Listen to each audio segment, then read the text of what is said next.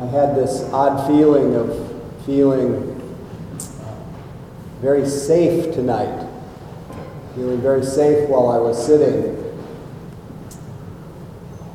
And that was kind of an odd feeling since I also had the anticipation of saying, sharing my stray thoughts tonight and not having a clue about what I would share. So it was a little odd to feel so safe.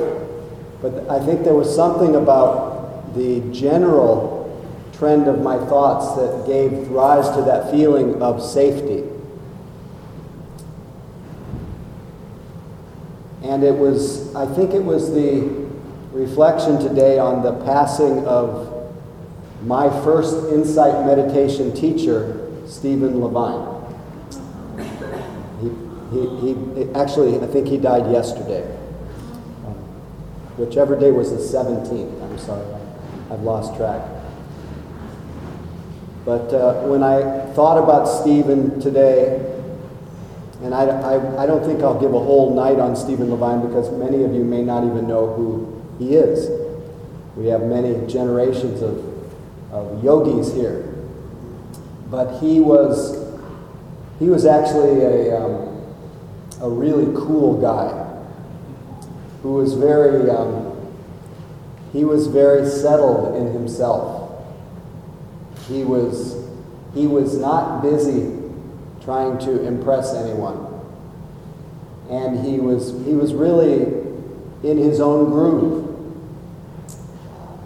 He was part of, maybe part of that groove was he was a, he was in the middle of the beat generation, which was really all about the groove, all about getting into the flow, all about, as Alan Watts said, to dig the present, to groove with the eternal now, and to see that the place where it's at is simply here and now. And you can talk about these things, but Stephen Levine had this kind of quality about him and a very lilting quality in his voice and super intelligent. But uh, I, um, as, it's, as it's happened to me in many cases, I stumbled on Stephen. In fact, uh, some of you may know that we, I sometimes talk about this. We held a 60th birthday party for me a couple years ago here in this room, and I was described as the Forrest Gump, a Forrest Gump of the Dharma because I would just by accident end up meeting all, all, measure, all manner of different teachers. And in this case, I got a call from a friend. I was living in Tucson, Arizona. I got a call from a friend says, you know, there's this guy Ram Dass, and he's doing a, a retreat and many of you have heard of Ram Dass, and I didn't really know who Ram Dass was at this point. It's the mid 70s. And um, I do a retreat. Uh, I, I, get this call saying he's doing this retreat called a mature ashram, where you meditate and you sing and you do yoga and you run around in the hills and up in New Mexico. And so I was in Tucson and I was kind of lost aimless a little bit, but very, uh, very sincere in my desire to find some kind of reliable place to rest in myself. You know, I didn't even know I was a seeker, but I was, I was hungry.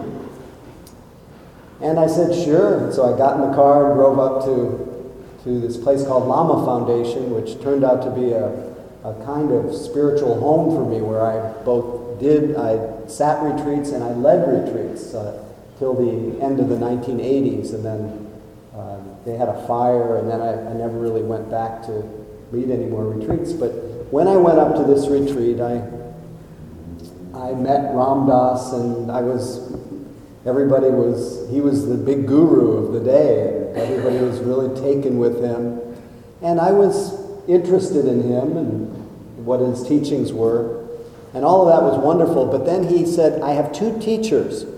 who are, who are offering different meditation practices here. One of them was a woman named Soma Krishna, a lovely woman who, whose expertise was teaching people to uh, climb a golden ladder and meet your spirit guides and, and do kind of creative visualization. And that was kind of interesting, and I saw some interesting people who showed up at, as my spirit guides in my imagination. But then he says the other teacher is Stephen Levine. And he's teaching this thing called Vipassana, or insight meditation. I didn't know what that was at the time. I went, he taught, and it was his, his words and his practice was the ignition that lit the flame that brings us together tonight. We do not exist here independent from that, that happening, that meeting that happened 30, whatever, 38 years ago. And essentially, all he asked me to do, which is what I ask everyone to do each week, is, is wake up. Pay. You have this thing called awareness, it's given. You can't not have it. It's closer than your breath, it's, it's always already. But it's, it's so colored and obscured by, by your mental habits that you don't even know you're aware. You don't even appreciate that you have this incredible gift as the natural state of your own mind, essential nature, primordially aware. And he said, but, you know, if I just sell it, say that, you know, you'll just do what you do, which is just get absorbed in the imagined past, the imagined future, stories about yourself and everyone else how things should be, could be, would be. A lot of hope, a lot of strain, a lot of struggle. Instead, I want you to just pay attention. Gain enough composure, put your attention on your on your body, on your breath, which is just what we did tonight. Put your mind in your body and your body in your mind. Those aren't his words. But he basically said pay attention to your body first. And lo and behold, by having my attention in the general present, I started to notice, finally. Instead of being completely carried away by the stream of distress, stream of thoughts, I started noticing. And I was so amazed at how absolutely mentally ill I was. I could not believe the way without any prompting at all. This was my first experience of selflessness because I saw, I sat there and I'm doing this little simple thing, and one thought arises, the next one comes, the next one comes, and chains of associations until there are these little streams, these rivers of, of connected thoughts. And it was happening all by itself. And I was just shocked at the proliferation of this, this, uh, these chains of association. And I was hooked. And in fact, I was so hooked that um, for a variety of reasons, part of it was the, the place at Lama Foundation. I have to put in a plug for Lama. It was, it was that place that was so pristinely beautiful and so silent in a way trees, the aspen trees flickering in the light and the streams and, and everything, and to experience the contrast between this, this gentle, gradually, gradually unfolding nature and the maniac that was playing in my mind just told me that I was really onto something that I could probably use. So the mixture of Stephen Levine, this place and this time, uh, was is what really ignited my whole interest in practice. And I became so confident in Stephen's understanding and in his teaching that I literally moved my life to Santa Cruz, California the following autumn and started sitting with him weekly at his sitting at his weekly sitting group in, in Santa Cruz. You know, he'd been a Bay Area person, not born here. He was born on the East Coast but he had uh, been a founder or a contributor to the San Francisco Oracle, which was a beat journal that was exquisite. It had these beautiful graphics and and it included Allen Ginsberg stuff and Alan Watts and all these beat people. And he had then moved to, he had gotten involved with the, the world of Neem Karoli Baba, who was the guru of Ram Dass. And he had been the uh, main support person for what was called the, the Hanuman Tape Library, kind of archive of all the teachings of, uh, of Ram Dass and, um, and, the, and Neem Karoli Baba and that whole scene. So I had the good fortune of hanging out with him for a while and then, uh, of course, reading his books and and seeing him through the years, and then spending a lot of time with his son, who is now uh, the founder of Against the Stream, that has a community here in San Francisco.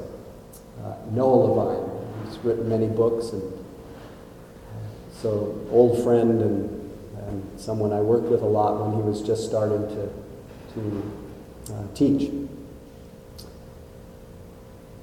So anyway, I have a lot of gratitude for, for Stephen, and I was thinking today about what his, where his attention went and what allowed him to, to be in that groove, to, to feel okay in his skin. And one of the things that he came face to face with, that he turned his attention to, as many of you know who know his work, is he turned his attention to the reality of, of sickness, old age, and death.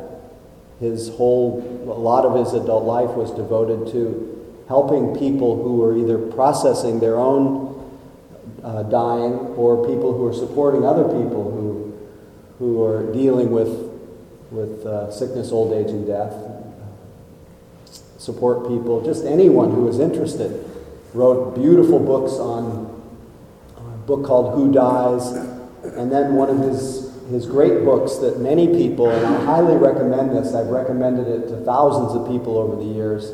Uh, his book called One Year to Live, that, um, that has the effect of clearing away everyone else's voices of who you should be, could be, who you're supposed to be, all of that. And just points to what would you do, as the question that I always ask myself was, what would I do if nobody was looking? something like that. And so that I can somehow clarify in this book of, of letting death sit on your shoulder as an advisor, as a reminder that this, these moments are precious and the conditions that you find yourself in are precious. They can change on a dime, both outer and inner conditions, resources and weather and everything can just turn on a dime. And to take advantage of this precious life that you have, these precious circumstances, and to know that whatever you do right here uh, matters. It has every moment here you're planting a seed that doesn't just affect your mind, which it inevitably does, but it affects every single person in this world. Just like that, that one little meeting changed the, the course of history, really, for me and anybody I've known has been affected by it, and anybody, you know, we are all affecting everyone. And so little the, appreciating the preciousness of our life in that way and understanding that what we do with our life, what we do with our thoughts, what we do with our words, what we do with our actions really matter if we care. And if you do appreciate life, if you do get in touch with the preciousness of life, you will also be in touch with the uh, if you are present enough in your life, you cannot help but care. I think I talked a little bit about that last week. It's coming back. I, you know, I can't help but care if I'm present. And so Stephen's emphasis on, on living the life that is congruent with you, living the life that is truthful that is non harming, orienting your life to taking advantage of this preciousness and not just sleepwalking your way through it. And if you do that, you can only unfold. You can only be part, be an, an element of nature unfolding. You you cannot be caring if you are inhabiting and living a congruent life. You cannot be carrying the excessive burden of an imposition of that intense inner critic and that, that intense trying to get someplace, this become someone, you, you can't help but, but just squeeze the immediacy out of life. Because you know that everything will be gone. You don't want to miss it. You don't want to miss it. And at least reflecting on death and dying just clarifies whether or not you are living congruently. So he had that quality of congruence, had that quality of what I, what I think of as inner safety. You know, safety with oneself. And when we reflect in the traditional sense on the, the trying to arouse that feeling of goodwill toward ourselves and others, one of the traditional reflections is, may I feel safe from inner harm May I be safe from outer harm, which is another way of saying, may I feel safe with myself. May I feel safe with others. So if I am living a congruent life, just in my own groove, I naturally, if I'm not being so externally dependent for what I'm supposed to do, since I only have a year to live, you know, in that, that view that we never know. I'm going to I'm to be in my own groove. And the more I think about that, the safer I feel. The more I don't have to I don't have to adjust myself to fit in. So much of our struggle, all that oppression that we feel, that inner critic, all that stuff, is because there's an idea there's some kind of idealized model of what we should be or who we should become and how we should do it. And then not only do I have that model, but then I have to actually figure it out. And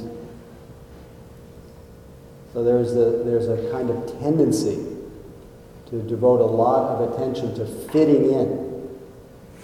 Got to fit in. And Stephen Levine was one of those people that, like I said, he beat to his own drum. And the interesting thing about those who beat to their own drum, they realize, this was a big help for me when I realized this, that I don't fit in.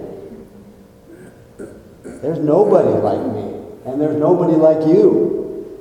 There is nobody I can't be like anybody else. I am just no, diff, no better, no less than, than the trees, each tree in the forest that is unique. But unique. And so I, I can't, I, it's not about fitting in. When I realized that I didn't fit in, I felt much safer with myself. And the, the paradox is that once I realized that I didn't fit in, and I was a little bit more in my own groove, found my own voice, so to speak, then the world started adjusting to me.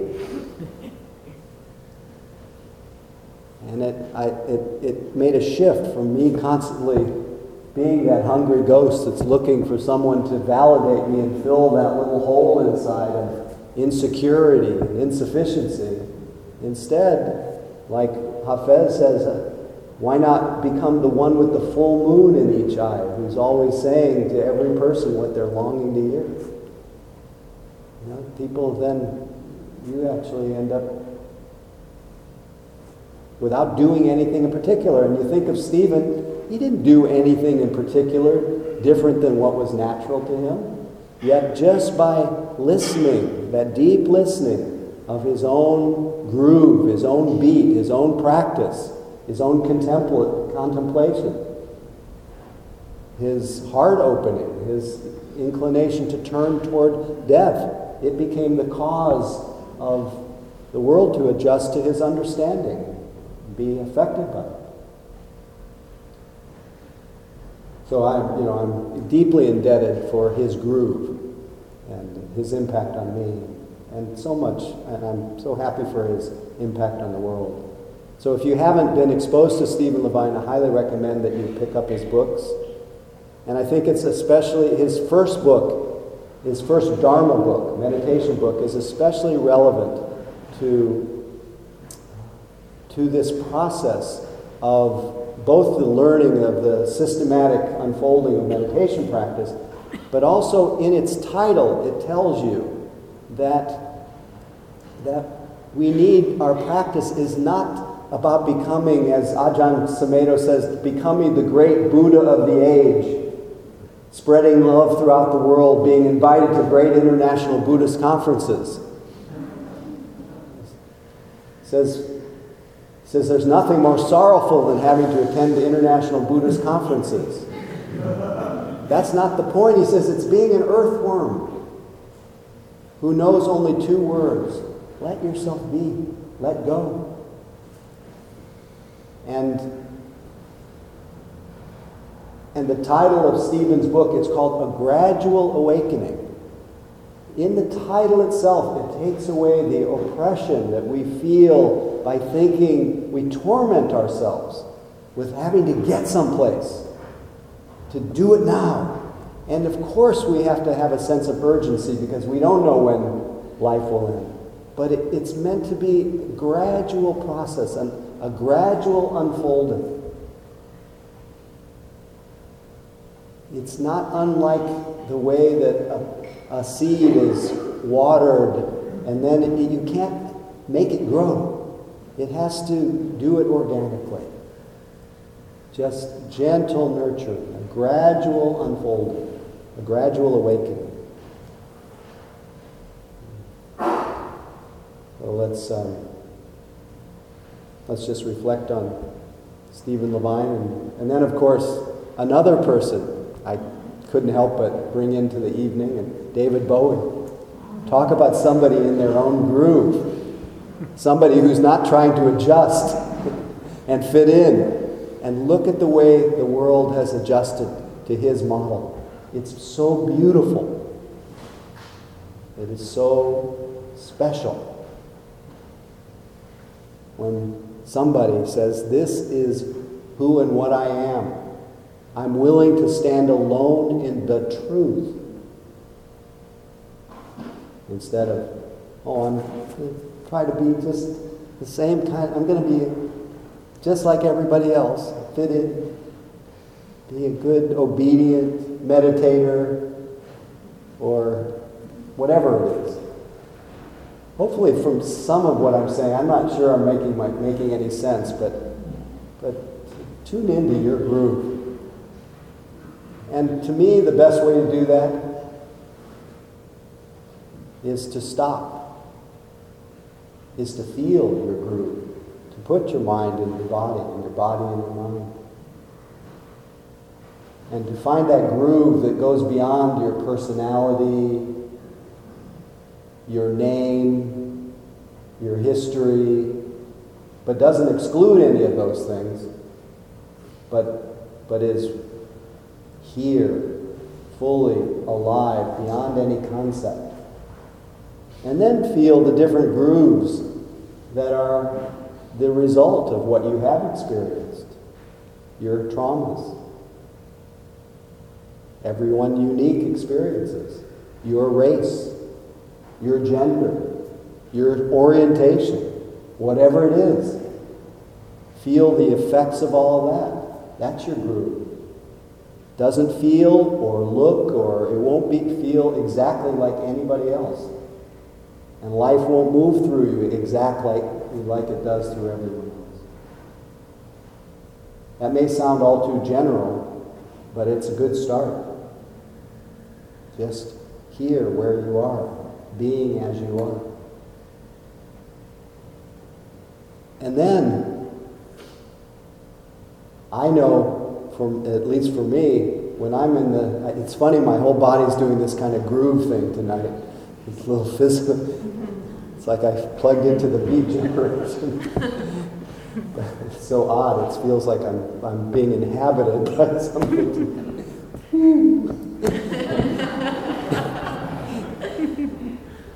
But when I, when I do settle into my own groove, it is amazing how anything and everything that I thought I had to figure out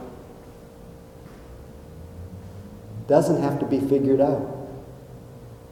That I am then available to be informed by what's here. And when I, when I mean by being informed by what here, what's here is I may feel in this sense of immediacy, I may feel this, this sense of, oh, there's something I haven't done that I needed to do. Or there's someone I need to talk to who I haven't talked to. There's a, something I need to complete that I didn't complete. All of it shows up in real time. While I'm trying to figure everything out, that intuition, that intelligence, that discernment, that creativity that I so want to tap into gets obscured. And I'm run then by my ego body or my fear body that is always in a, in a state of, of fight or flight, freeze. And by, um, by trusting a little bit in both this immediacy, in this body, in this awareness, I, I find I, re, I reclaim that groove. I reclaim the, rich, the richness, as Thich Nhat Hanh says, you who are the richest person on earth, who've been going around begging for a living. Stop being the destitute child. Reclaim your heritage. And then I realized I don't really need to, and neither do you. You don't need much more than what's happening right this moment. And the truth is, you can't do anything about the last one, it's gone, and the next one hasn't happened yet. But you can do a lot about this one. Because there will be what shows up here, and then there will be how it is that you meet what shows up.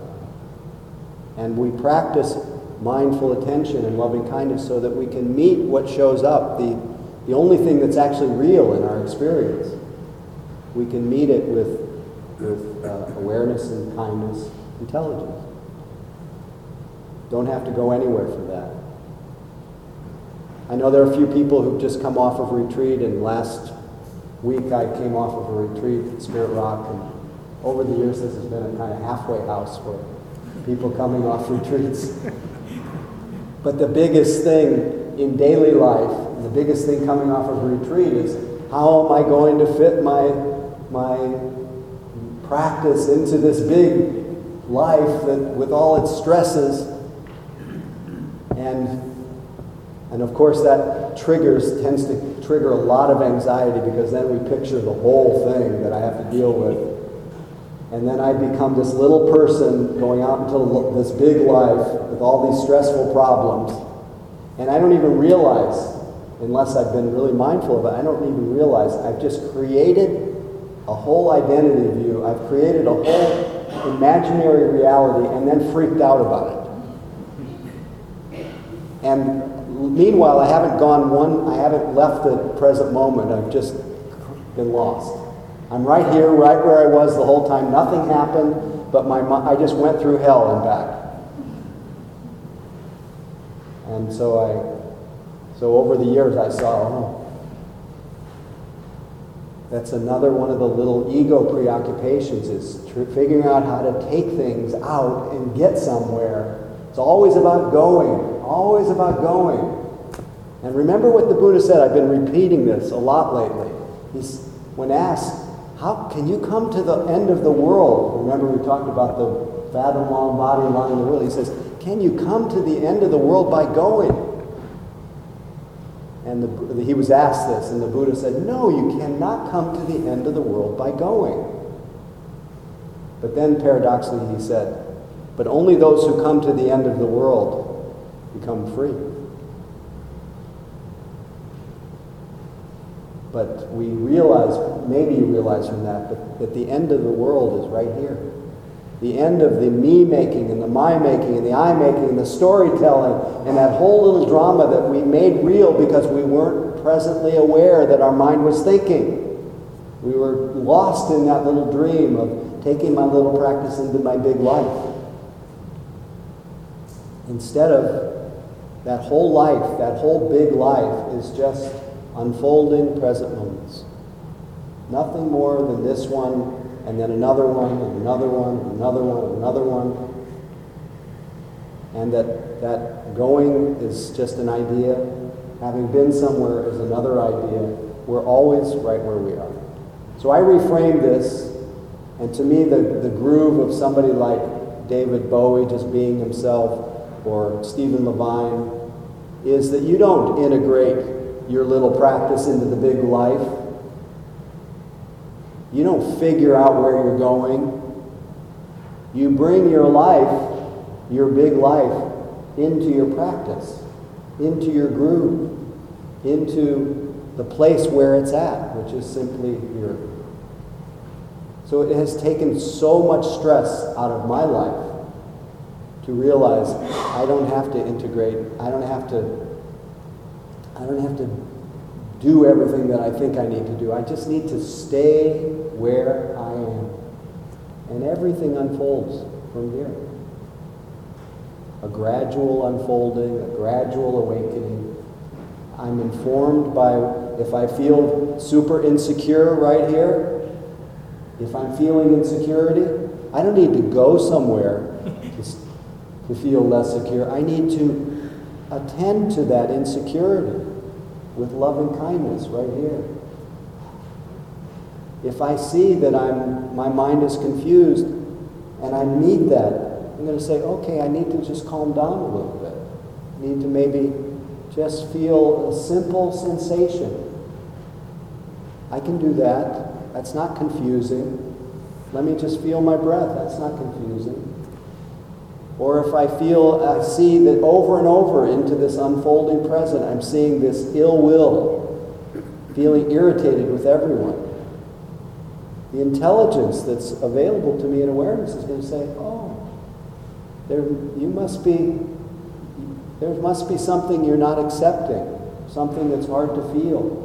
Let me stop for a moment. And if nothing more, let me feel the pain of, of irritation and let it crack my heart. At least be merciful to myself because I'm so irrit- irritating to myself and to everyone else. You know, so how far did I have to travel to do any of that? Remember that Ryokan, I'll end with this. Buddha is your mind and body. These are interdependent. Buddha is your mind and the way goes nowhere. Don't look for anything but this. If you point your cart north when you want to go south, how will you ever arrive? So let's just arrive here, dig the present, groove with the eternal now, and discover again and again and again that the place where it's at, in the words of Alan Watts, the place where it's at is simply here and now.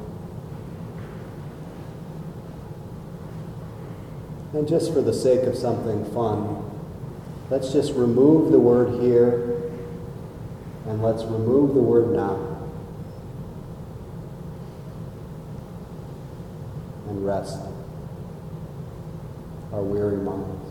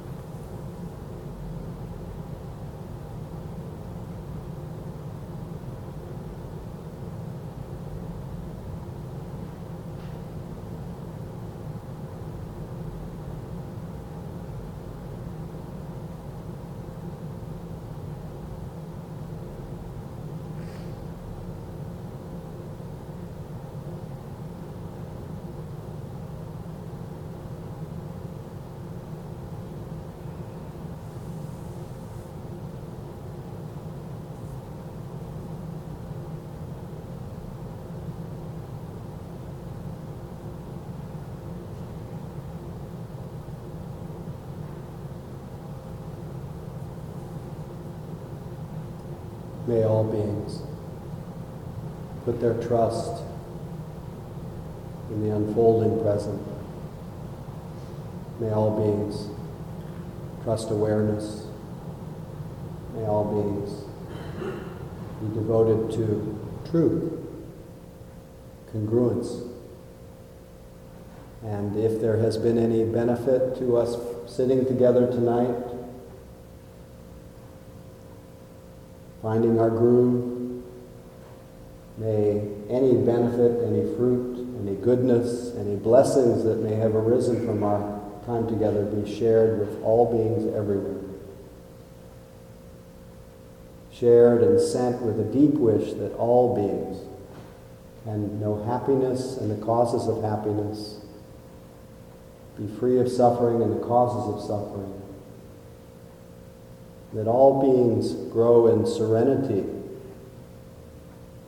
equanimity toward the inevitable changes, joys, sorrows, pleasant and unpleasant experiences near and far. May all beings find a, a resting place of freedom and ease, which is the natural state of our own mind.